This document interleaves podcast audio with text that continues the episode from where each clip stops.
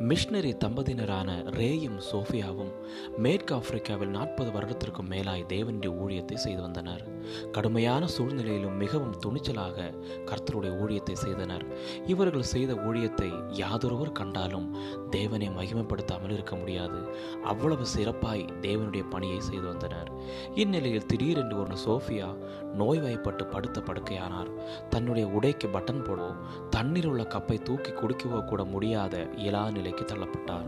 இவ்வளவு மோசமான சூழ்நிலையிலும் கசப்படையவோ தனக்குத்தானே பரிதாபப்பட்டு கொள்ளவோ இடம் கொடுக்கவில்லை. தன்னுடைய பலவீனமான நேரங்களில் தனக்குள் அமைதியாய் சொல்லிக்கொண்ட வார்த்தைகள் இவைதான். சோஃபியா நீ இதற்காகவே அழைக்கப்பட்டிருக்கிறாய். இதற்காகவே இயேசுவை தெரிந்து கொண்டிருக்கிறாய் என்பதாகும். ஓடித்திருந்து ஊழியம் செய்ய மாத்திரமல்ல இதற்காகவும் தேவன் என்னை அழைத்திருக்கிறார் என்பதே அவர்களின் எண்ணம். இன்றைய வேத பகுதியில் பவுலின் வாழ்வை கவனித்து பாருங்கள்.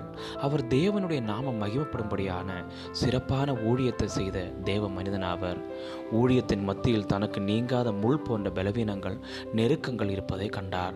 இதை குறித்து பவுல் வருத்தமடையவில்லை. மாறாக அதன் அர்த்தத்தை புரிந்து கொண்டவராக தேவனை மகிமைப்படுத்துகிறார்.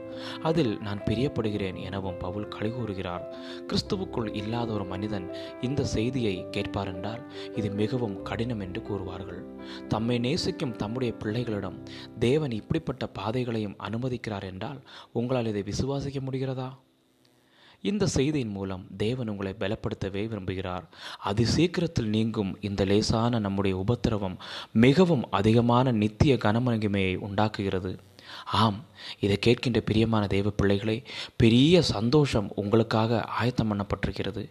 தேவனுடைய நன்மைகளை அனுபவிக்கும்படி இப்பொழுது இருக்கிற பலவீனங்களின் மத்தியிலும் தேவனை மகிமப்படுத்துங்கள். எல்லாவற்றிலும் ஸ்தோத்திரம் செய்யுங்கள். சகலத்தையும் நன்மைக்கு ஏதுவாய் நடப்பிக்கிற தெய்வம் இந்த நாளில் உங்களுக்கு ஒரு அற்புதத்தை செய்வாராக. ஆம் ஆமேன். God bless you all